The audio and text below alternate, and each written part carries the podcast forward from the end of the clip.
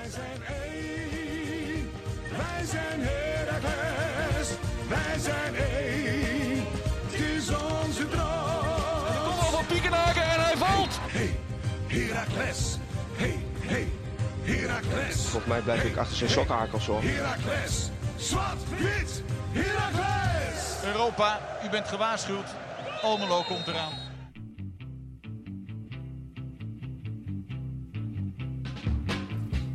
Steven Ziering. Kasperijnmakers. Goedemiddag. Of goedemiddag, ja.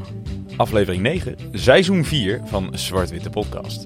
We gaan het uiteraard hebben over de wedstrijd van afgelopen vrijdag. Het is een tijdje geleden. En het is een wedstrijd die het liefst zo snel mogelijk doet verdwijnen in het...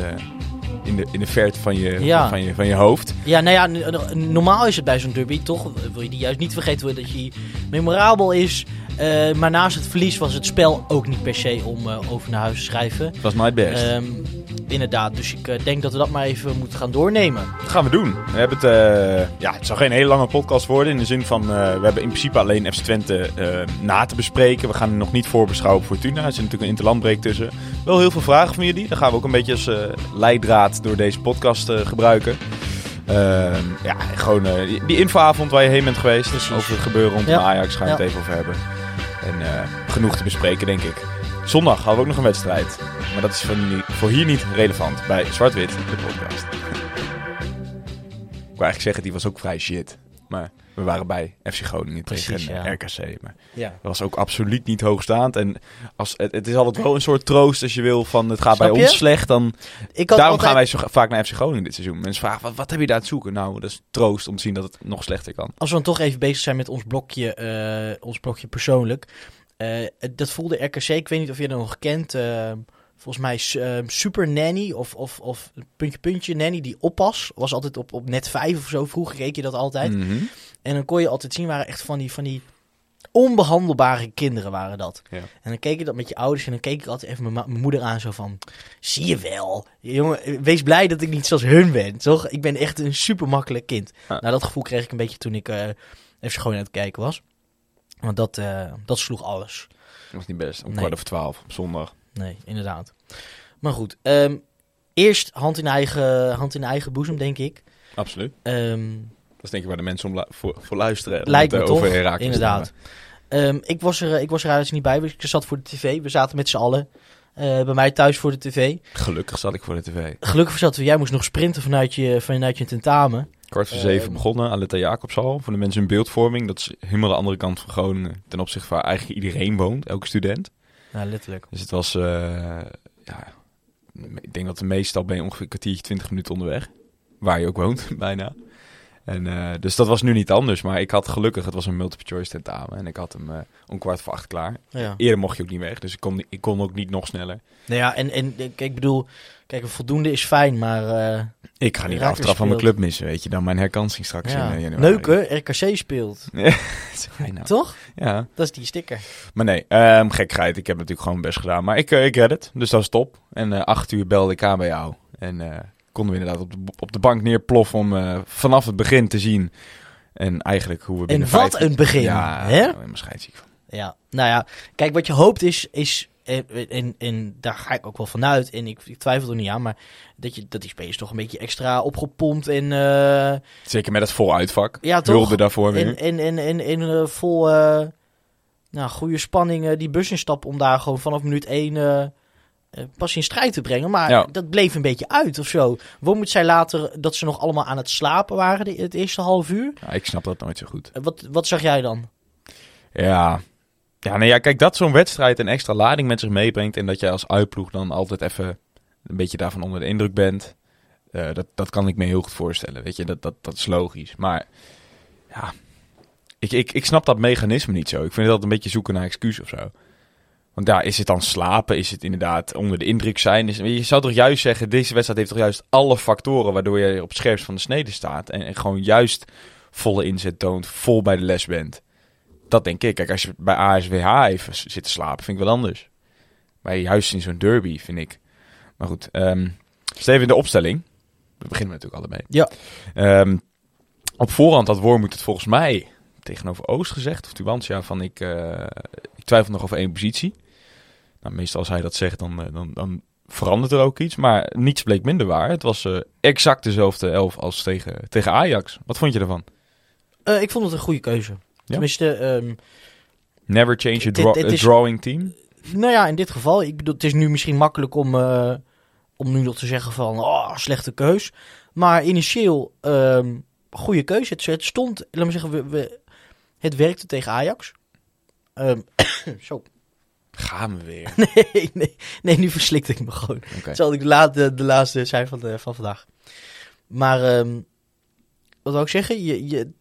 Ik vond het een top idee. Fadiga bracht, tenminste in mijn optiek, zoals we vorige week ook bespraken, veel gevaar. Maar toch ook een stukje verdedigende zekerheid, snelheid. Zeker in vergelijking met wat we nog meer hebben als opties. Primair dan Bakboer en Lauws. Want dat begint natuurlijk langzaam wel een dingetje te worden. Dat begint zeker Bakboer was trouwens niet fit. Zat niet bij de selectie volgens mij. Dus ja, dat is wel belangrijk om daarin mee te nemen. Maar het kijk, is wel... je kan dan nog hebben van... bij Ajax is het spel maken zit er eigenlijk niet bij. Dus dan komt die snelheid heel erg van pas.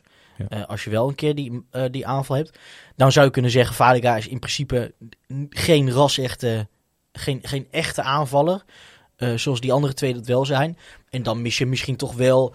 de kwaliteit, CQ-ervaring... om dus ook echt die kansen te gaan creëren en te maken... in plaats van reactief te voetballen. Ik vind dat je, en dat is misschien ook wel een beetje natuurlijk met de kennis van nu... maar ik vind dat je wel heel erg voor zekerheid kiest de laatste tijd. Dat je liever hebt dat het defensief goed staat... dan dat je gewoon kiest voor de beste voetballer op die plek. Wie zou dat zijn dan? Nou, ik vind dat bijvoorbeeld met als jij Fadiga als rechtsbuiten neer gaat zetten en Bakboer erachter, dat jij gewoon met 2 rechtsbacks speelt. Mm-hmm. Dat je Kio nog altijd boven Schoofs verkiest. Weet je, ik vind dat zijn wel denk ik 2 hele belangrijke keuzes in je spelopvatting. Mm-hmm. Hoe jij een wedstrijd ingaat. Ik denk dat het wel laat zien aan jouw tegenstander van wij komen hier in ieder geval niet om te verliezen. Ja. En daar gaat denk ik iets mis. Kijk, nogmaals, het is makkelijk achteraf. Want je kan natuurlijk zeggen van ja, hadden we gewonnen en zoals tegen Ajax, dan is het juist goed dat Fadiga er speelt. Maar ik vind het tegen Ajax anders, omdat daar heb je gewoon veel meer te verliezen. Daar is een 0-0 gewoon een overwinning in zekere zin. Ja, feit. Maar ik vind het, ik vind het een beetje een signaal wat je afgeeft. Wat ik bedoel? Ja, zeker, maar... Voor mij is bijvoorbeeld wat ik de beste wedstrijd voetballend gezien vond dit seizoen, is Willem II thuis. Die uiteindelijk, ik zat gisteren te denken van, hebben wij dit seizoen... Eigenlijk heb je ieder seizoen toch wel een wedstrijd die 4-5-0 wint. Dat je echt heel goed was. Vorig jaar Utrecht bijvoorbeeld, thuis. Ik dacht, hebben we dat dit seizoen al gehad? Nee, volgens mij niet. Waar had dat gekund? Willem II was je namelijk het eerste uur echt heel goed. Echt heel goed. Ik ging die opstelling net eens bijpakken. Wat viel mij daar op? Schoofs speelde die wedstrijd. In plaats van Kio. Mm-hmm. Ligt het alleen aan Schoofs versus Kio? Tuurlijk niet. Vind ik dat interessant? Ja. Zeker wel. Ik vind dat valt mij op. Maar jij zegt beste persoon op de beste op de plaats. Daar zeg jij dus Kio, Schoofs voor Kio. Wie zou er dan volgens jou op de rechtsbuiten dan moeten staan? Beste persoon op de beste plaats. Nou, maar Azaoui dan denk ik toch? Op dit moment als Blaswich nog niet fit is, vind ik dat Azaoui aan die kant moet staan. Ja. Weet je, ik ben wel iemand die heel erg graag teruggrijpt op tastbare hoogtepunten uit het verleden in de zin van. Wanneer speelde je echt heel goed? Nou, dat is dus Willem II. Is vorig jaar in de Kuip geweest. Zeker. Moet je dan misschien niet gewoon een keer terug naar dat? Moet je niet gewoon inderdaad weer een keer... Volgens mij hebben we het in de vraag straks ook over. Maar moeten we niet gewoon een keer met Azaoui als valse spits? Met Vloet erachter. Ja. Of Vloet in de spits, Azaoui op 10. Probeer maar eens wat dingen. En ga daarin eens niet uit van het defensieve. Want... Ja, we hebben dit seizoen natuurlijk al vaker gezegd. Ook gewoon die uitwedstrijden die je verliest bij Cambuur, bij NEC. Dat maakt het lastig, wil ik eigenlijk zeggen. Was kansen creëren niet het grootste probleem?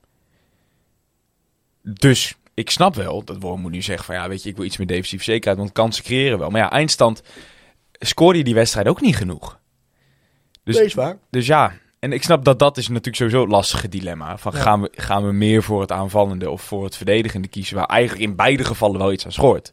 Want we creëerden wel een hele lange tijd veel kansen, maar we scoorden niet. En we kregen wel veel doelpunten tegen. Ja, waar ga je dan wat van afsnoepen? Je kan niet alles hebben. Nee, natuurlijk niet. Nee. Maar dat er een nieuwe impuls nodig is, is denk ik wel duidelijk. Ja. Nou ja, Kasper zegt dat je Azaoui een betere optie had gevonden. Wormuth luisterde naar jou na een half uur. Maar daarvoor kunnen we misschien eens even over gaan hebben hoe die eerste opstelling uitpakte voor ons. In ieder geval dus dezelfde elf als tegen Ajax. Dus weer Fadiga al rechtsbuiten met Bakboer erachter. En eigenlijk heel vroeg al, namelijk in de 5e minuut, zijn we al het haasje. De enige goal van de wedstrijd wordt op dat moment gescoord. Neem ons even mee naar wat er allemaal gebeurt, Kasper. Ja, daar gaat natuurlijk gewoon best wel veel mis. Ja. Ik vind sowieso, ik kan dat niet hard maken. Volgens mij heb ik in de vorige podcast ook gezegd. Maar ik heb het gevoel dat we dit seizoen weer heel erg kwetsbaar zijn met standaard situaties. We krijgen er voor mijn gevoel heel veel grote kansen en soms doelpunten uit tegen. En we creëren er weer heel weinig uit, voor mijn gevoel. En nogmaals, ik kan dat niet tastbaar maken. Weet je, daarvoor heb ik simpelweg de data niet. 2-3 jaar geleden was het volgens mij ook een keer een issue. Dat we echt de meeste doelpunten uit tegenkregen en niks eruit creëerden. Nou, toen pakte volgens mij de Tubantia dat ook een keer op en zo. Nou, dan gaat dat ook een beetje in het leven leiden. Vorig jaar ging dat bijvoorbeeld heel goed, voor mijn gevoel. Scoorden we heel veel uit standaard situaties. En nou, wat ik zeg, dit seizoen vind ik ons weer heel zwak. Daarin, verdedigend. De vrije trap van Limnios is wel echt... Hoe heet die gek? Limnios. Ja. Is wel fantastisch. Ah, hij snijdt hem echt perfect aan. En... Maar goed, ik denk dat Rente daar meer kan doen. Ja, want het gebeurt allemaal een beetje in een kluts. Hij kopt die bal tegen Hilgers aan.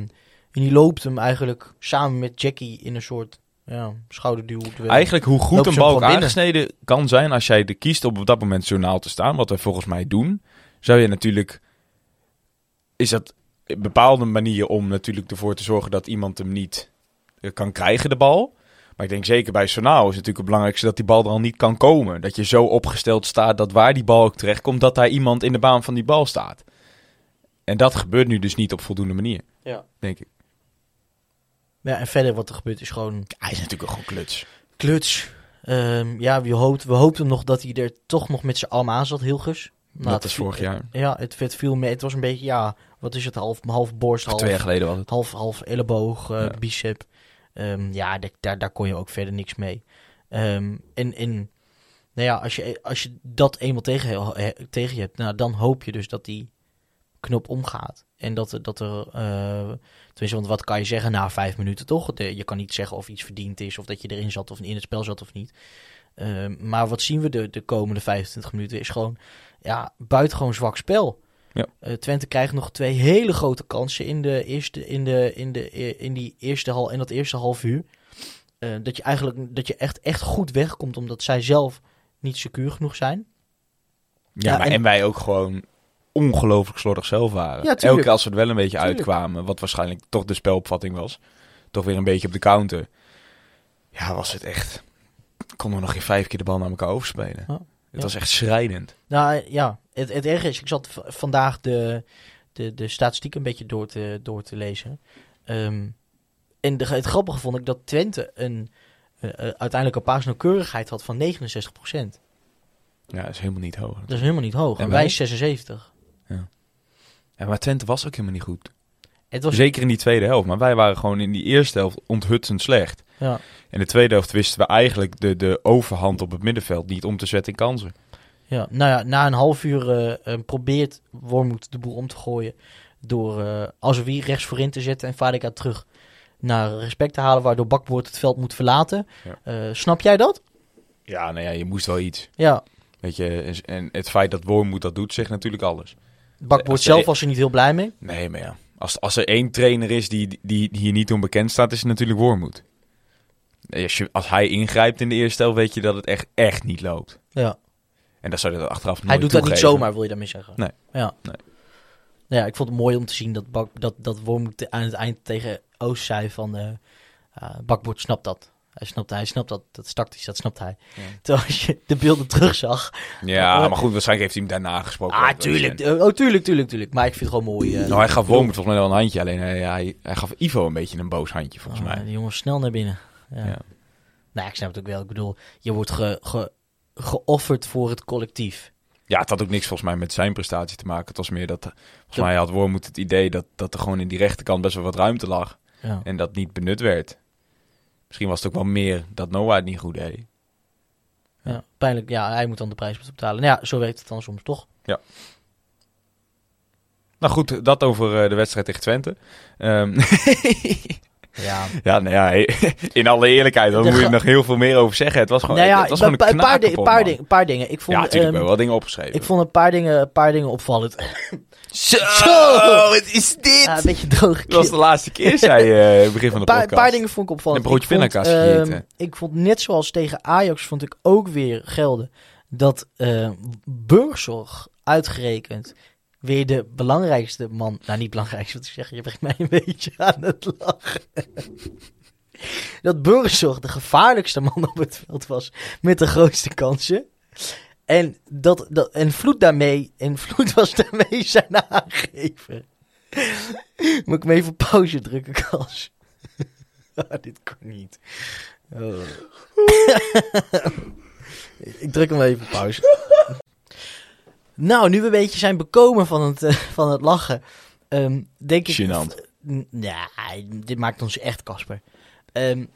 Wou ik nog even mijn punt afmaken dat ik dus... En ik ben benieuwd wat jij erover vindt, dat ik Burgzorg toch de gevaarlijkste man van het veld vond. Hij kwam er een aantal keren, volgens mij 3 keer op aangeven van Vloed aardig door. Mm-hmm.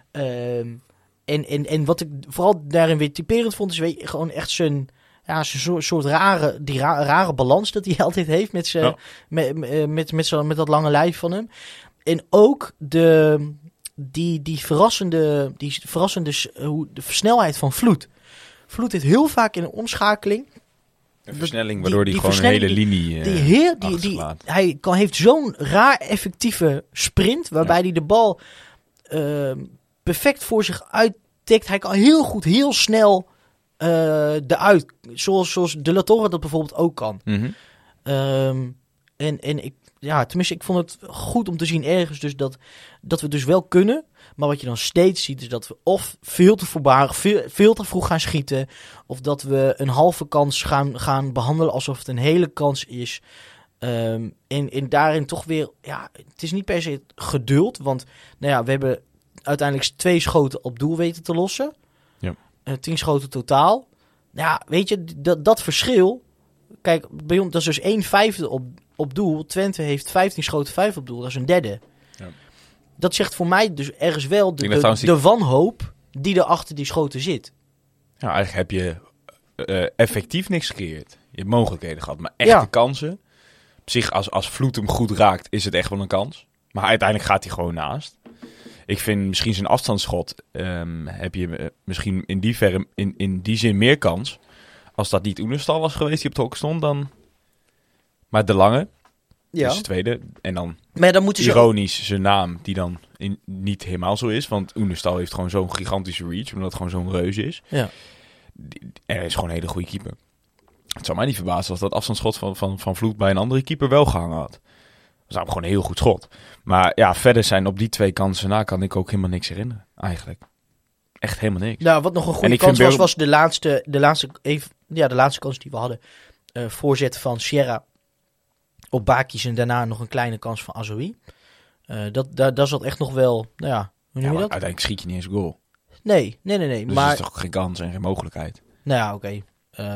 Het is dus, misschien is het 0,44 expected goals. Hè? Misschien is het een pijnlijke conclusiekast. Dus wat jij zegt, dat je dat geen mogelijkheid of kans vond. En dat ik dat dus wel als een van de grootste mogelijkheden van de wedstrijd aanreken. Ja, maar 1-0 verloren, maar een winning chance op basis van expected goals van 3,3%. Ja, dat is echt heel erg. Dat betekent dat je echt helemaal niks hebt. 0,44 expected goals tegenover Twente 2,34. Maar die natuurlijk ook nog de kans hadden waar Blaswich echt geweldig bij zat. Ja. Nou, die trouwens heel goed aan het keepen is. Maar waar hij altijd ook in uitblinkt. Ja, die bedoel ik dus. Maar waar hij wel heel erg in uitblonk natuurlijk, was ook zijn voetballende kwaliteit. Heeft zijn ex-collega Harm Zijnstra natuurlijk ook al eens gezegd. Mm-hmm. En die gaf natuurlijk aan, want het is meevoetballen. Het gaat helemaal lekker bij. Zwart-wit de podcast, zoals Steven zijn biertje. Niet in de middag. Zijn colaatje ook over de laptop heen tieft. Nee, maar Harm Zijnstra, die natuurlijk daarin ook altijd al vaak zei van... dat is gewoon zijn kwaliteit, weet je. En die heeft hem van dichtbij meegemaakt. Dus heel compleet qua keeper. En ik vind dus juist dat hij dit seizoen... valt dat echt wel tegen. Tegenover Ajax hebben we hem 5-6 keer een bal over de zijlijn zien trappen. En tegen Twente eigenlijk niet over zeilen, maar wel gewoon ook weer slecht aan de bal. Hij durft wel die voetballende optie te doen, vaak. Dus gewoon een speler in de voeten inspelen. Dat doet hij vaak wel heel goed. Maar de seconde dat hij lang wil, is het eigenlijk heel vaak niet goed. Hè? Nou is het ook, heeft hij niet de lekkerste aanvalslinie om te bereiken met een lange bal. Burgzorg wint nooit een kopduel. Sierhuis is denk ik gewoon te klein. En Azaoui is ook absoluut geen kopper. Dat helpt natuurlijk ook niet. Maar ja, dat valt mij wel op. Gaat goed met je laptop? Ja, kan ik nog even aanhaken? Waar had je het over? Over Blaswich dus. Die dus gewoon op de lijn wel heel goed weer is dit seizoen. Als vanouds, maar voetballend valt hij me een beetje. Precies. Wanneer hadden we het over? Ik denk tegen Ajax. Dat hij gewoon, ja, onironisch, het zou wat zijn als het wel ironisch was. Gewoon 6 uittrappen gewoon over de lijn. Ja, dat zeg ik net. Goed, dat gaat je niet door. Nee. Over de lijn schiet, ja, dat vind ik dan toch wel schokkend of zo. Ja. En dan zie ik zo'n echt een katachtige flex die er dan weer uitgooit. Dan denk ik, ja, je pakt gewoon punten. Je pakt punten. Je levert ons niet op in die zin. Nou, gelukkig ben je daardoor ook keeper voor. Ja. Nee, maar ik zei dus ook net van, hij heeft natuurlijk ook... Als je gewoon even goed terugdenkt, waar hij de laatste tijd voetballend heel matig in is, dus is de lange bal. Maar hij heeft er nou ook niet echt 3 voorin lopen waarvan je zegt van, die zeker winnen een niet. Kopduel. En voetballend gewoon, zeg maar, als hij korte paas geeft, is dat het wel prima op zich. Ja, daar vond ik dan, als je dan iets credit moet geven, daar vond ik Bakış altijd wel oké. En die kon heel goed met zijn rug, met zijn kont in een verdediger, naar een verdediger toe gooien. Ja. En daarin bal vast zijn. Ja. Steven, dan was er natuurlijk nog het slotoffensief. Maar goed, dat mocht denk ik niet echt een naam hebben. En dat is ook wel een beetje het pijnlijke. Op een gegeven moment 6 minuten komen erbij. Wat ik misschien nog wel meest schrijnend vond. Dat op een gegeven moment heb je door dat Hichler nog even door laat gaan. Nou, dan weet je vaak, dan is dat 30 seconden door een wissel. Dat klopt ook, want Sierra kwam erin in de extra tijd. Ja. En dan ga je die bal weer niet erin slingen. Dan ga je weer rondtikken met Rente, die ik sowieso voetballend weer ook als vanouds vond. Maar dan niet in de goede zin van het woord. Die was ongelooflijk slordig aan de bal. Op een gegeven moment een keer op de achterlijn doet Fadiga een hakje waarvan je al denkt van, maat, op je eigen achterlijn, wat bezielt je. Maar dat ging dan op zich nog wel goed. Pakte juist goed uit, want daardoor had Rente tijd om de bal weg te werken. En die punt hem gewoon compleet in de voeten van een Twente speler. Ja. Ja, wat ik altijd wel... En zo werkt het ook. En je kan niet twee volledige selecties hebben. Proberen we altijd wel, toch? Dat we, te hebben als Heracles. Oh, voor een mannetje of 16. Maar wat ik dan jammer vind en pijnlijk om te zien... is dat we dus in de 81e minuut gaan wisselen. En dat we dan uiteindelijk dan dus met een voorhoede van... Lauws en Bakis Azaoui staan. Ja. Kijk, en je moet wisselen, want uiteindelijk is het ook gewoon een spelletje. Voor jullie kwam Elias er nou in dan? Een spelletje van... ja, die kwam er pas later in, hè? Ja, 92 minuten. 94 voor Kaliata. Voor Jackie, die toen zijn eerste gele kaart pakte en na zijn 8e overtreding of zo. Schitterend. Ja, vond jij trouwens, daar gaan we nu overheen, hè? Ook een beetje bewust, want ik wil niet heel lang meer over deze wedstrijd hebben. Ik wil lekker vragen gaan beantwoorden, maar vond jij dat Twente misschien met 10 man had moeten staan op een gegeven moment? Je bedoelt dan door de overtreding van Sadílek. Ja. Op Vloet. Vloet was het, hè? Ja. Nou, vind ik lastig. Als ik echt gewoon puur kijk, dan zeg ik donkergeel. Ja. Het ging veel te hard. Het was ook de manier waarop die erin vloog. Dat was het, denk ik, van de intentie. Er zat geen enkele intentie bij natuurlijk om gewoon een normale... sliding op de bal te maken. Maar, dit was frustratie van, jij speelt die bal niet uit. Ja, maar ja, dan als de VAR het dan in slow motion gaat bekijken, weet je wel, dan doen ze het frame voor frame. Wat voor mij heel belangrijk... Dan zag je dus dat er niet echt iets heel erg... Het was niet de nop op de enkel, weet je wel. Nee, maar het was ook niet de bal. Zeker niet. Er zat een beetje een schaar in zelfs. Een beetje het been van Vloet wat klem kwam tussen zijn 2 benen. Ja. Wat mij heel erg doet twijfelen... De beelden aan zich, en dat is natuurlijk beeldend, dus ook niet doorslaan in deze, vind ik het geen rood. Maar ik vind, als ik de reactie van Mark van Rijswijk hoor, dan denk ik wel van nou. Ik vond dat het beeld dat niet goed ving, zeg maar. Want we hebben hem eigenlijk geen één keer op volle snelheid gezien met de camera van het hele veld. Ja. Dan had je denk ik heel goed gezien dat daar daar kon je zien op welke plek het op het veld was. Dat Vloet de bal al gespeeld had. Dat Sadílek als een gek op hem af kwam rennen. Eigenlijk het enige wat we nu zagen was dat camerabeeld ingezoomd op Vloet. Waar je ineens Sadílek in beeld ziet komen. In slow motion. Ja. Nou ja, de VAR vond het niet een dusdanig grote fout. Nou ja, blijkbaar. Van Niegler. Blijkbaar. Discutabel was het wel, denk ik. Ja, nou ja, ik denk dat het 3 van de 10 keer dat je eraf wordt gestuurd. Ja. Maar 7 van de 10 keer niet en dat is de meerderheid. Dus ik denk dat dat dan de goede beslissing is over het algemeen. Steven, dan gaan we kijken naar de wedstrijd. De reacties kijken wij natuurlijk uiteraard allemaal terug. Mm-hmm. RTVO's, Tubantia.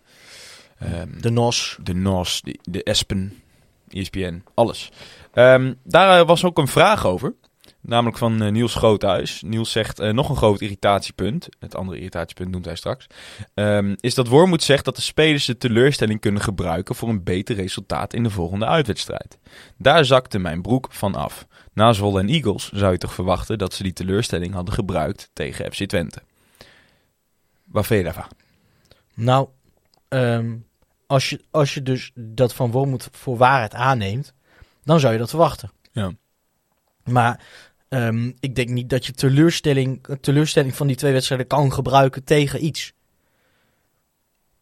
Dus ik snap dat als Wormuth zegt dat je teleurstelling kan gebruiken, dat je dan zegt, gebruik het dan dat je, wat je krijgt van Zwolle uit Eagles.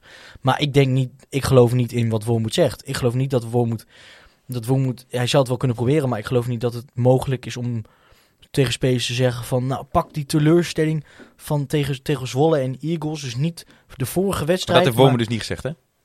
Dan lees je de vraag denk ik verkeerd. Wormuth heeft het gezegd na Twente. Van, oké, dit is natuurlijk shit, maar ik heb wel tegen die jongens gezegd, gebruik deze teleurstelling die je nu voelt en herinner je dan de volgende wedstrijd eraan dat je dat nooit meer wil. Oh. En wat Niels irriteert, dat is zeggen van, ja, maar hallo, heb je dat dan niet na PEC en Go Ahead al gehad? Nou, oké, precies. En dat vind ik een legit punt. Dat is een heel goed punt. Ik vind het sowieso. En tuurlijk is het heel vaak. En los daarvan, de ene keer moeten we vertrouwen denken om mee te nemen. Nu hebben we teleurstelling om mee te nemen. Ja, hij neemt altijd iets mee. Hij doet dat natuurlijk best goed tegenover de media. Want die maken er nu geen ding van. Nee, je moet eens luisteren naar hoeveel goede interviews Wormuth geeft. Ja, maar ik vind. Dat komt omdat hij het allemaal pareert. Ik vind eigenlijk dat wij, die er wat dichterop zitten dus, wel kritisch mogen kijken naar. Hoe moet ik het zeggen? Ik mis soms wel dat bij dit soort momenten. Je mist de realistische blik van de trainer. Nou, niet de realistische blik. Hij mag voor mij soms echt wel wat kritischer zijn. Kijk, hij heeft wel een soort hele eigen waarde. Hij vindt, ik brand mijn spelers niet af. Punt. Doet hij niet. Maar om dan altijd maar een soort filosofische lering te trekken uit een teleurstelling, vind ik ook wel wat. Hij kan nu toch gewoon zeggen van, het was gewoon slecht. En exact wat Niels zegt, het stel mij teleur dat wij na Go Ahead en PEC en Cambuur en NEC weer zo uit de kleedkamer komen in de uitwedstrijd. Ja. Maar ja, wat ik dan denk is dat als je dat zo toegeeft, dan moet je ook beterschap beloven. En dan moet je ook vingers wijzen naar de zere plek. Dus dit is ook een makkelijke antwoord. Ik snap hem wel. Maar ik vind het wel, als supporter mis ik dat wel. Is er niet gewoon een gebrek aan zelfreflectie? Nee, totaal niet. Want ik denk dat binnenskamers laat hij dat echt wel blijken. Alleen hij wil gewoon niet dat de buitenwacht erbij komt. Hij ziet dit als zijn proces, samen met de technische staf en iedereen binnen de club. Mm-hmm. En laat de media dan maar lekker buiten. Want dat is natuurlijk ook alleen maar dat maakt het alleen maar lastiger. Ja, op het moment dat de regionale of landelijke media er ook een ding van gaan maken. Hij zorgt er nou eigenlijk wel altijd voor. En dat is natuurlijk de keerzijde.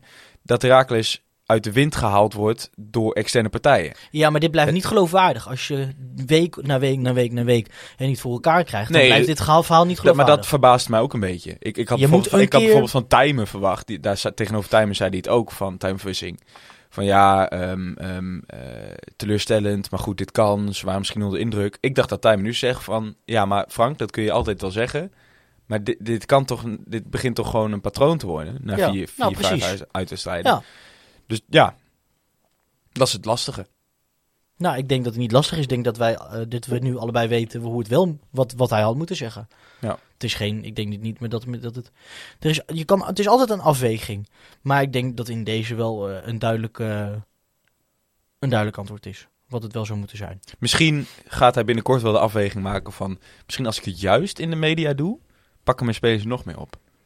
Schrikken ze daar een keer van. Zo vind ik, dat vind ik ook wel iets typisch Wormuth. Nou ja.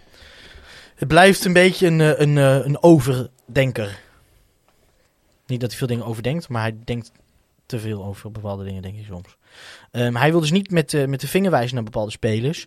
Damir doet dat wel, gelukkig, want anders, als we dat niet zo kunnen doen, hadden we helemaal geen podcast. Hij vraagt zich af, Vloet speelt echt het hele seizoen minder dan vorig jaar. Vindt het echt jammer dat Sierra geen kans krijgt. Vloet is gewoon nu even minder. En even op de bank zou voor hem daarom niet verkeerd zijn. Wat is jullie mening daarover, vraagt hij. Ben ik het niet mee eens. Vloet is minder. Vloet heeft natuurlijk vorig jaar ongelooflijk gepiekt. Ben je al gauw minder. Maar Vloet is nog steeds je beste speler. Komt de meeste dreiging vanuit. Ook qua gevoel, maar ook gewoon effectief. Meeste goals, meeste assists. Dit seizoen dan niet qua goals. Maar ik denk als je kijkt waar elke aanval toch weer mee begint, is het toch Vloet. Heel cliché, maar bindt spelers van de tegenstander. Ik zou Vloet altijd opstellen, punt. Kun je dan zeggen, zoals bijvoorbeeld vorig jaar in de beker, in de Kuip, er is hij weer. Pardon. Trigger hem een wedstrijdje wel op de bank zetten, tuurlijk. Kan altijd, maar totaal geen concurrentie van Sierra op dit moment. En dat niet over Sierra, maar meer van Vloet. Is gewoon het beste speler, punt. Je kan het toch even vanuit Damirs perspectief, kan je het ook zo bekijken. Niet per se dat Sierra op dit moment echt qua niveau concurrerend is voor Vloet, maar wat hij misschien als tegenargument hierop zou zeggen is dat het voor Vloet zelf, hij zegt even op de bank zou voor hem niet verkeerd zijn, is om Sierra gewoon nu neer te zetten en Vloet even... Ja, maar dan zou ik niet eens met Sierra doen. Dan zou ik de Azaoui neerzetten, die dan ook gewoon zijn beste wedstrijden heeft gespeeld. Dat zijn antwoorden waar we het aan hebben, ja. Dan zou ik de Azaoui neerzetten. Maar ik zou het gewoon niet doen, want je weet op het moment dat je ook een slechte Vloet kan wel in de 90ste minuut achter een vrije trap gaan staan en die winnende maken. Ja, ja. Snap je? Wormuth die weet gewoon... Ik denk dat Wormuth het al heel, heel vaak overwogen heeft als Rai slecht in de wedstrijd zat. Maar dan ook gewoon de afweging heeft gemaakt van ja, maar stel hij krijgt nu een vrije trap. Of een penalty, of... En dan niet met de kennis van PEC uit, maar... Weet je, het is gewoon je aanvalsleider in bepaalde zin. En je kan niet je speler die vorig jaar in principe al het gevaar van je team was, qua doelpunt en assist, kun je niet zomaar passeren. Zou het hem misschien goed doen, even kietelen, dat denk ik zeker. Maar ja, durf je dat te doen ten koste van eventuele kansen die hij ook in een slechte wedstrijd wel creëert? Dat is de afweging die we moeten maken. Maar ik zou het niet doen, Damir. Duidelijk. Jij? Nou, ik vind altijd de beste persoon op de beste plaats. Maar ik vind in die zin zijn afweging dat misschien is het uiteindelijk beter om hem nu even op zijn plek te zetten. Ik bedoel, ik denk niet dat het persoonlijk denk ik niet dat het werkt om voor straf of... Ik denk niet dat het voor überhaupt een speler goed is om even op de bank te zetten. Ik denk dat helemaal een jongen als Vloet alleen maar gefrustreerd raakt. Daarvan raakt. Desalniettemin vind ik ook dat Sierra... Ja, ik weet niet. Er hangt bij ons altijd, vind ik, van die talentjes zoals we hem dan altijd gepresenteerd krijgen. Ibrahimoglu, Sierra, Amissi. Ja, en Bakboer ook de laatste hoe noem je dat, 3 weken. Begint altijd een beetje die mysterieuze sfeer eromheen. En als het niet werkt, dan denk je altijd... je hebt altijd wel ergens een goede herinnering nog aan hun. Of een soort romantische gedachte of zo. Dus ik snap ergens wel dat mensen benieuwd naar hem zijn. Want dat ben ik zeker ook. Ja. Dan, we hadden de vragen allemaal een beetje in bepaalde kopjes verdeeld. En de volgende is eigenlijk een beetje over transferbeleid. Want duidelijk is dus voor heel veel supporters dat dingen niet lopen zoals ze moeten lopen. Hm. Dat we ergens een impuls nodig hebben, wat dan ook. En daarom vraag ik Bjorn... Is er in deze zomer te veel gekeken naar technische voetballers en talenten in plaats van het stukje ervaring en strijdkracht? Ik heb het idee dat ons de das omdoet in veel wedstrijden. Dus dat gebrek aan ervaring en strijdkracht. Ja, misschien wel. Kan je daarop scouten? Nou, dat is natuurlijk een discussie die we ook met Tim Gielissen hebben gevoerd. Eerder dit seizoen bij Heracles TV. Waar hem vroeg van, ja weet je, er zijn natuurlijk veel supporters die zich afvroegen van ja, je aanvoerder en ervaren speler vertrekt. Had je daar niet op in moeten komen? Nou, toen kwam hij met de onderbouwing van... Ja, tuurlijk. Maar dat is dus... Een ervaren speler is gewoon moeilijk te vinden. Punt.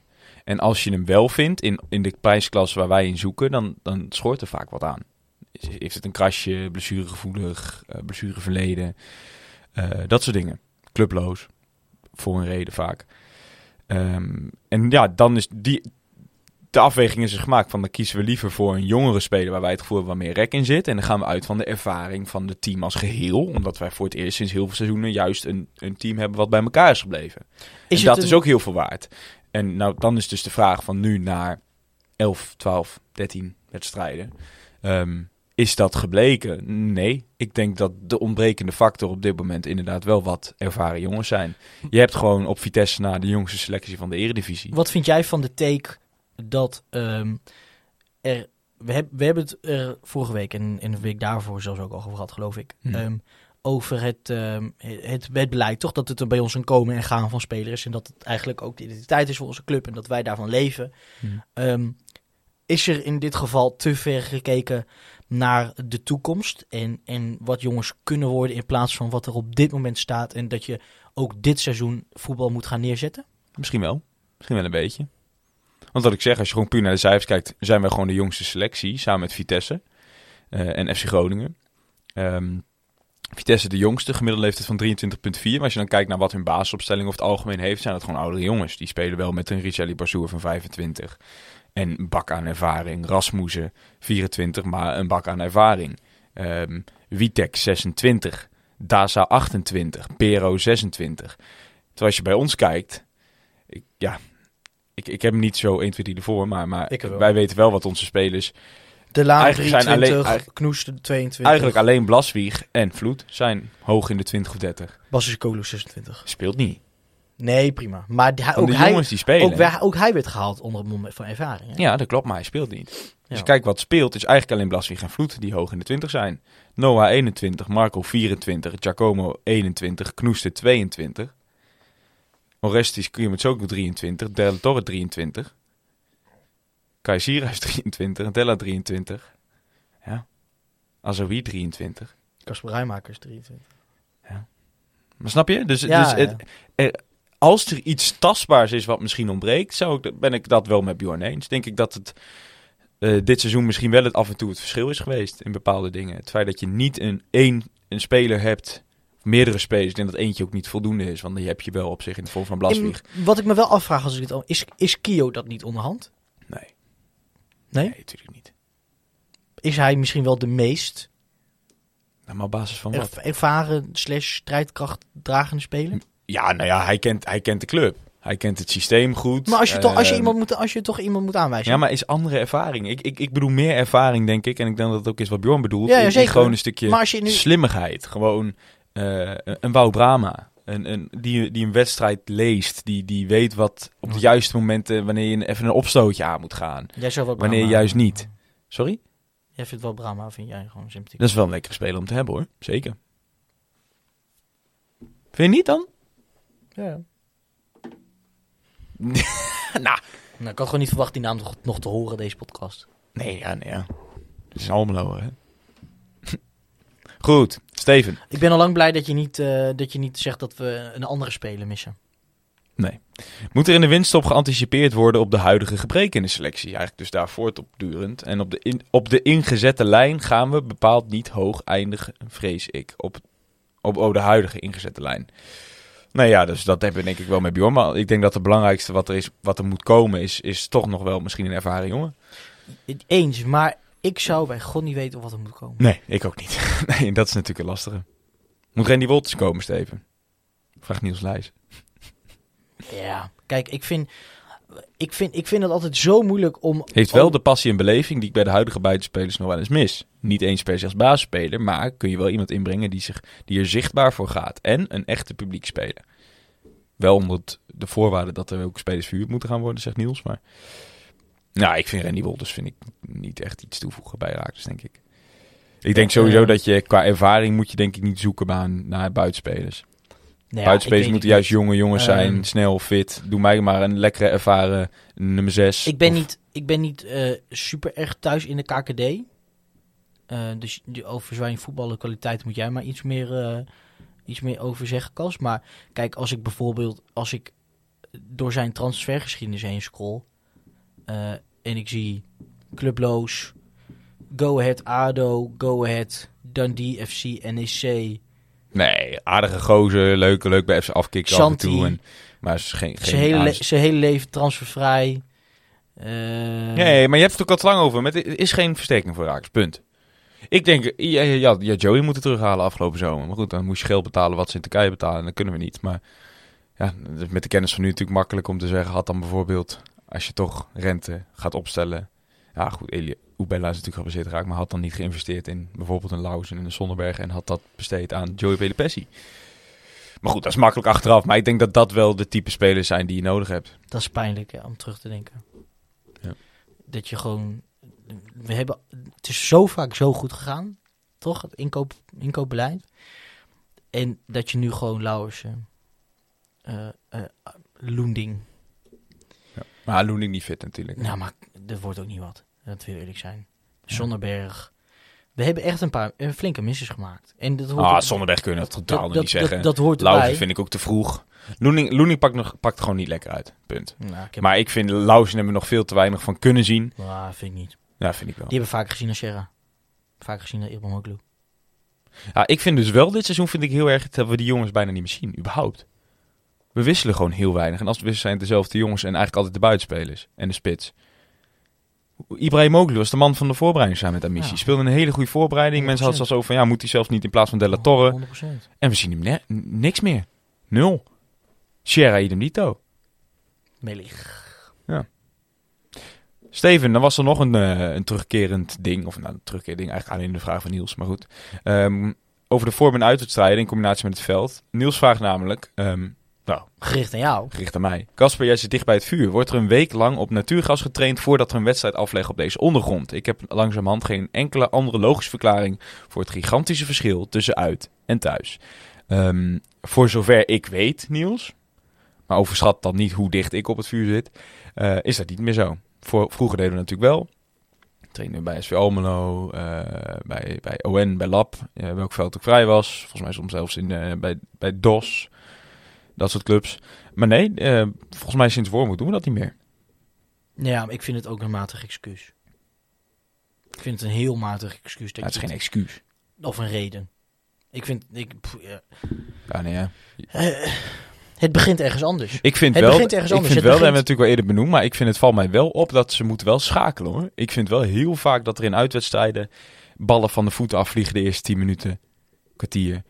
Dat ik denk van nou, technisch ook een vaardige voetballers. Ja, maar ik snap het niet, Kas. Je kijkt natuurlijk, je traint de hele week op kunstgas en dan moet je op natuurgas. Nou, ik stuur mij 10 onderzoeken waarin staat dat de bal zo anders zich gedraagt. Ja, maar dat is natuurlijk het lastige aan al die onderzoeken. Zolang de spelers het anders ervaren, dan is dat toch... Ja, maar je weet, je speelt bij Heracles, je traint op kunstgas. Nee, je speelt meer dan de helft van al je wedstrijden. Speel je op natuurgas, je zorgt er maar voor. Je zorgt er maar voor dat je het wel kan. Je zorgt er maar voor dat je wel die knop in je hoofd kan omschakelen. Ja. Dat is je fucking baan. Pff. Ja. Ja, maar je gaat toch... Kom op, je gaat toch niet even het hekje overklimmen... zodat je met echte gasprietjes kan voetballen... om het vervolgens wel te kunnen. Nou, nee, ja. Het begint heel simpel. Het begint bij je poot. Het begint gewoon met hoe je voetbalt. Hoe je loopt, hoe je gedraagt, hoe je de wedstrijd ingaat. Begin niet met of die gasprietjes nou van plastic zijn of niet. Nou, dat vind ik. Sorry. Nee, duidelijk. Ja. Ja, ik weet het niet. Je zou het weer eens kunnen proberen. Het lijkt mij dat het ook niet heel vaak moet maken. Maar... Effectiviteit voorin, Steven. Ja. Wat is er mis met ons aanvalspel? De 3 voorin lijken geen chemie te hebben. Is het tijd voor Sinan Bakış? Vraagt Jeroen.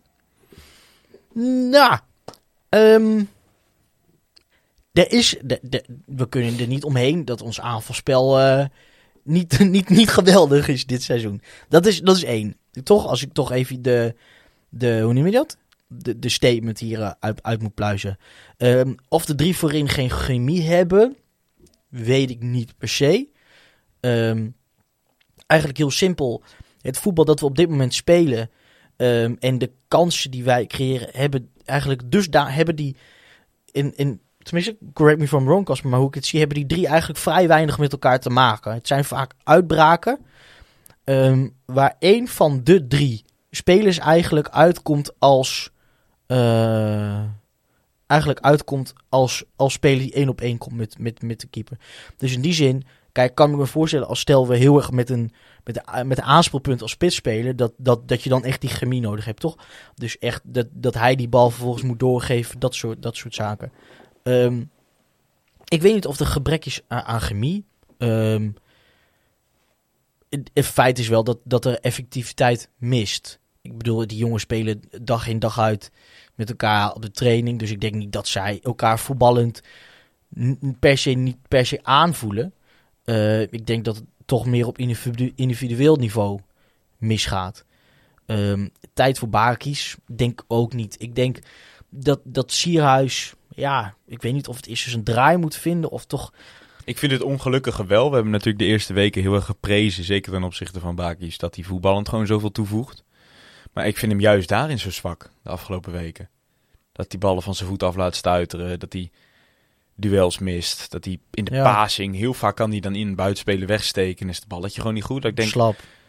Mokai komt uit de Ajax-school, hè? Weet je, dat is misschien wel één reden is waarvoor je bent gehaald. Ik denk dat onze scouts zijn niet gek. Die wisten dat ze cijfers de laatste jaren ook gewoon op het hoogste niveau, dus los van jong Ajax, gewoon niet top waren. Bij FC Groningen zeiden ze het ook.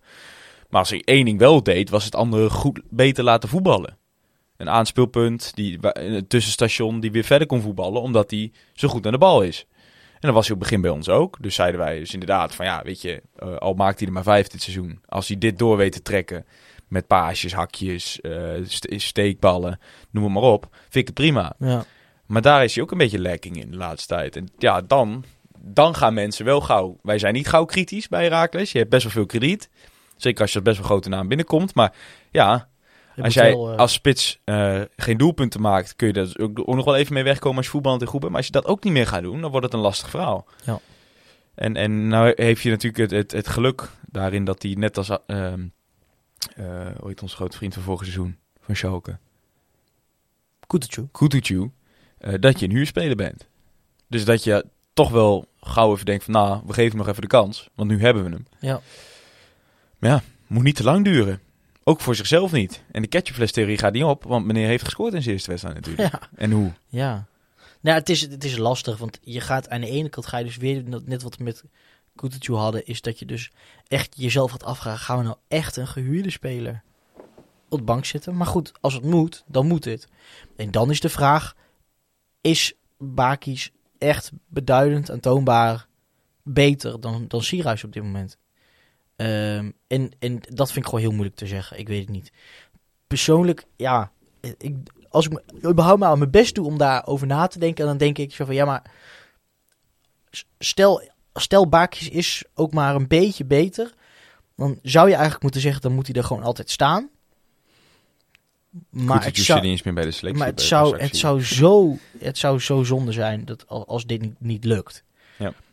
Dus je probeert te rekken van tot wanneer kan dit, tot wanneer kan dit, heeft hij nog even nodig.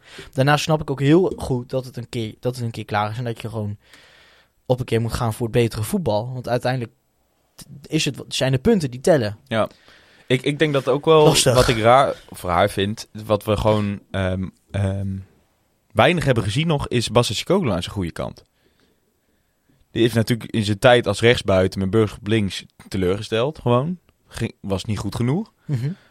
Maar hoe vaak hebben wij hem nou echt op links gezien? Ja, maar wat moet dat? Welk verschil moet dat gaan maken? Nou, dat zijn natuurlijke positie is. Ja. Hij is natuurlijk een buitenspeler die naar binnen komt met rechts uithaalt. En dat kan hij niet op rechts. Nou, maar we hebben toch gezien dat hij met zijn linker niet heel onverdienstelijk... Nee, maar niet zo goed als op links. Met naar binnen komen en... Tja, daar ben ik nou wel benieuwd. Ja, laat me nou zeggen... Oké, dus dat heeft dan betrekking op... Maar waar ga je Burgzorg dan neerzetten? Want die is ook van naar binnen komen. Ik vind Burgzorg niet het type wat er omheen gaat. Nee, dat is het ook niet. Eigenlijk zou je op rechts een hele goede buitenspeel moeten hebben met links. Maar die hebben we niet. Die zijn allebei of niet fit of niet goed genoeg. Ik heb gehoord dat er iemand in Groningen op de, in Haren woont die vrij is tegenwoordig. Die woont niet in Haren. Oh, is het nog wel Groningen? Nee, is helemaal Groningen. Is bij mij om de hoek. Steven, de volgende vraag is van Jens. Jens, shout-out naar jou. Gaat Sierhuis nog wat goals maken dit seizoen? Nou, beter. Hij, ik hoop het. Het moet. Ja, hij doet zijn best maar. Hij komt er nog wel. Nou ja. Kijk, tuurlijk. Er moet wel wat gaan veranderen. Want hij was in die eerste periode... Had hij wel kansen. Maar hij heeft ook niet echt kans op dit moment. Zelfs op deze manier gaat hij nog wel scoren, tuurlijk. Ja. Maar... en hij is hem aan het halen, hè? Is ook jouw constatering. Zij vrijdag tegen Twente ook een paar keer. Van, nou is hij degene die de bal komt ophalen. Staat hij daar als rechts buiten? Geeft hij de voorzet op de plek waar hij moet staan? Ja, maar dat is heel vaak zo. Maar hij gaat ook wel staan. Maar eerlijk, als hij op deze manier verder gaat... Nou, dan houdt het op, denk ik, met 2 of 3 goals erbij. Ja. Dan houdt daar gewoon echt mee op. Want het lijkt er niet naar uit dat dit een machine is die begint te draaien... en dat de goal uitkomt. Echt niet. We moeten gewoon tegen Fortuna, jongen. Dan moet gewoon eens een keer een lekkere 4-5-0, 2 goals van het zit niet in ons. Het zit niet in ons. Dit team ademt geen goals. Dat zie je. Ja, dat zie je. Als het toch tegen een ploeg moet kunnen, is het toch wel Fortuna zitten. Want die zijn wel echt onthutst. Ik geloof er echt heilig in dat wij tegen iedereen in deze competitie kunnen voetballen... en tegen iedereen even slecht of even goed zijn. Snap je wat ik bedoel? Mm-hmm. Ze zeggen altijd toch van... Als je een taak hebt, geef hem dan aan de drukste persoon. Want dat is procentueel, is dat een klein mindere opdracht bovenop die stapel. Ja. Ik denk dat het bij ons niet uitmaakt tegen wie we spelen. Ik denk dat we spelen gelijk tegen Ajax. En met dezelfde moeite spelen we gelijk tegen Fortuna. Ja. We hadden kunnen winnen tegen Ajax. 1-2-0. En met dezelfde moeite winnen we 1-2-0 tegen Fortuna. Ja. Dat denk ik echt.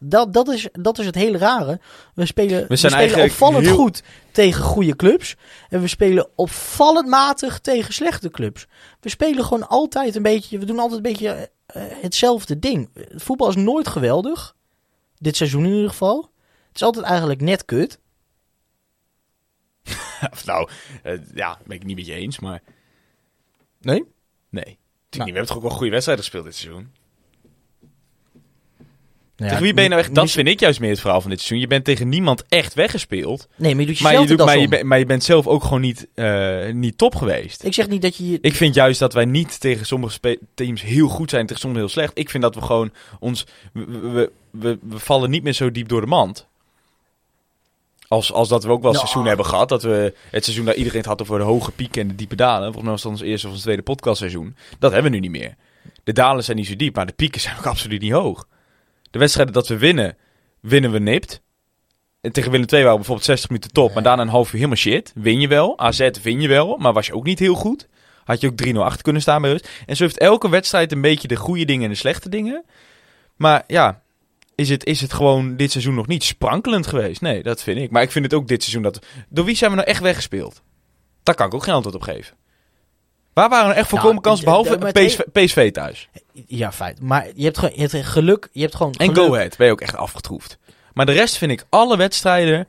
Als je met 3 punten van was gaan, had je er niemand over gehoord. Het enige geluk is dat je hebt dat er... Maar ben je het met me eens, niet? Maar dat er veel clubs zijn die nog slechter zijn of even slecht als wij. Nou, maar sowieso... kan dit seizoen letterlijk de nummer 7 tot en met 18 kunnen van elkaar winnen.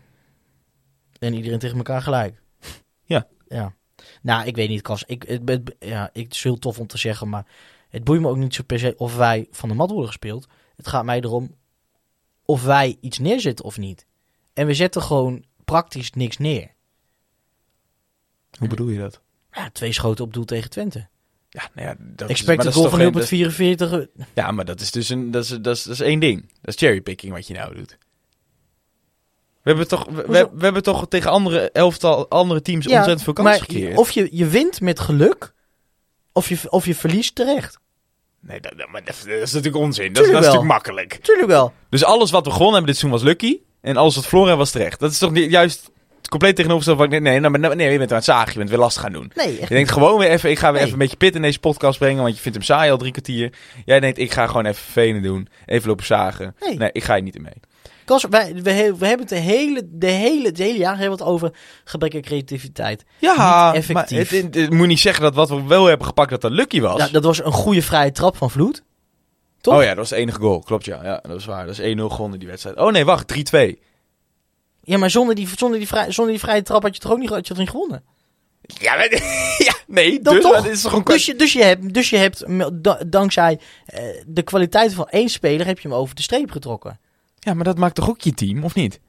Je bent nou gewoon aan het stoken, jongen. Nee, helemaal niet. Ja, ben je wel. Je bent gewoon aan het stoken. Nee, ik vind dat het enige wat ons dit seizoen redt... is gewoon die reeks aan teams... die het nog minder voor elkaar krijgen dan wij. Voor elkaar hebben dan wij. Maar AZ heeft het minder voor elkaar dan wij.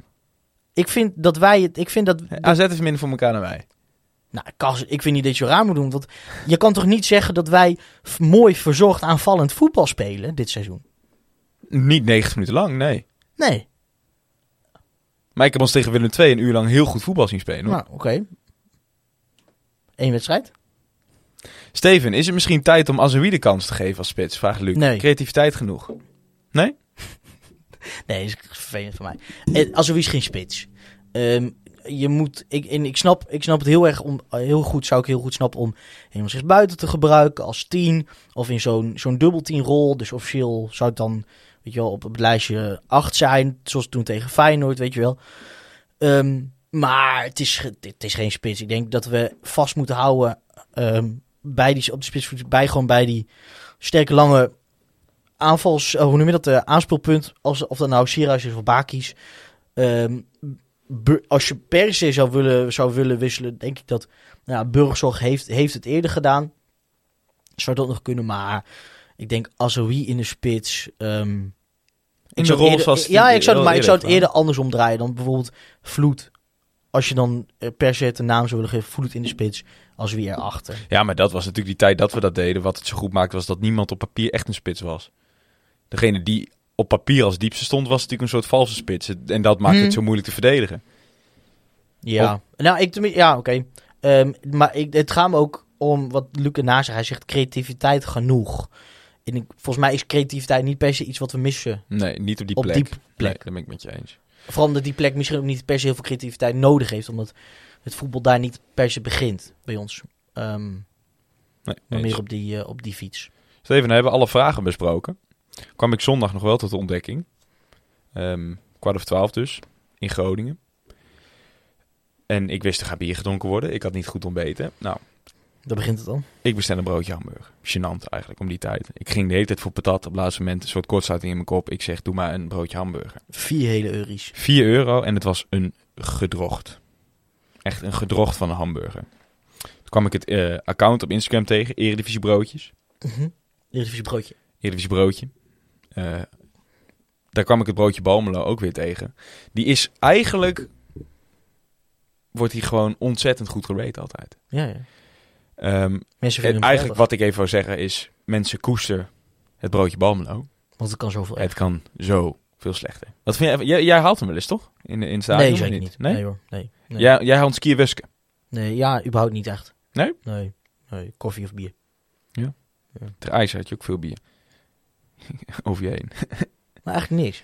Heb je helemaal daar niks over verteld? Laten we dat als afsluiting doen. Want we zitten al heel... Hoe heb je dat ervaren? Maar mensen hebben natuurlijk meegekregen dat het zat diep. Nou, het zat niet per se... Je bent woensdag in de trein gestapt. Nou, vanuit Groningen naar Almelo. Maar niet te lang, want hij duurt alweer te lang. Nou, ik ga hier gewoon de tijd voor nemen. Want we hebben laatst ook weer via DM gehoord en zo... dat mensen een lange podcast totaal geen probleem vinden. Ik kreeg een mail... iedereen die daar omheen die een seizoenskaart heeft of een plekje had, rond de vakken waar het allemaal gebeurde, G en omstreken, zal ik hem maar even noemen, die hebben een mail gekregen van de club, waarin zij uitgenodigd werden voor een informatieavond, een soort bijeenkomst, om de gebeurtenissen... om hun verhaal kwijt te kunnen, hun ervaringen kwijt te kunnen... en om vragen te stellen en voor de club om nou, inzage te geven van hoe hun avond eruit zag. En dus ik woensdag in de trein, samen met mijn vader, gingen we naar die avond toe. En was in de businessclub. En daar... Pas nou op. Daar zaten de mensen van de staf. Ik herinner me Bas Wolters, Rob Toussaint, Raymond Alfons en Raymond. Ik vergeet zijn achternaam altijd. Oedering? Ja. Dat is niet de hoe noem je dat? Wedstrijdzaak, geloof ik. Nee, hoe noem je dat? Nou, in ieder geval, die gaat... Beheer dus, is dat. Die gaat dus over... Manager operationele zaken. Operationele zaken. Dus die heeft onder zich nog weer veiligheidszaken en dat soort dingen. En die had dan wat uitgelegd hoe de wedstrijd verliep. Vooraf en tijdens de wedstrijd. Vervolgens maakte Rob een soort algemeen verhaal met excuses en dat soort zaken. En daarna ging de microfoon rond. Konden mensen hun ervaringen kwijt, de verhalen die ze hadden, wat ze hadden meegemaakt, wat ze zagen, wat ze vonden. En ik kreeg er eigenlijk wel een goed gevoel over. Jongens van Vacu waren er. En ik kreeg er eigenlijk wel een goed gevoel over de manier waarop iedereen heel serieus werd genomen. Mm-hmm. Gevoelens werden niet weggewuifd. Observaties werden geloofd. Dus ik weet niet, ik kreeg er wel een heel goed gevoel bij. Ik voelde ook wat ik miste, hè, toch? Ik had op Twitter had ik verteld dat ik excuses miste en, mm-hmm. en die, nou, dat schuldbewuste en die hand in eigen boezem. Nou, dat eigenlijk, dat miste ik. Kijk, tuurlijk, bij Ajax ligt ook een heel groot deel.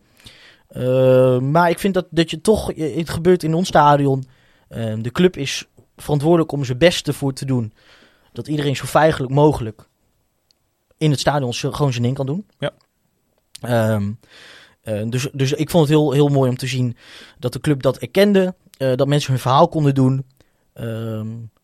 Dus ik vond al met al een geslaagde avond.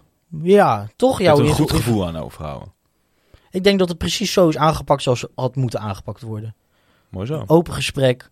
Een biertje na de tijd. Je kon iedereen aanspreken die je wilde na de tijd. Ja, super. Dus ik denk in die zin gewoon een buitengewoon slechte gebeurtenis op de beste manier aangevlogen. Ja.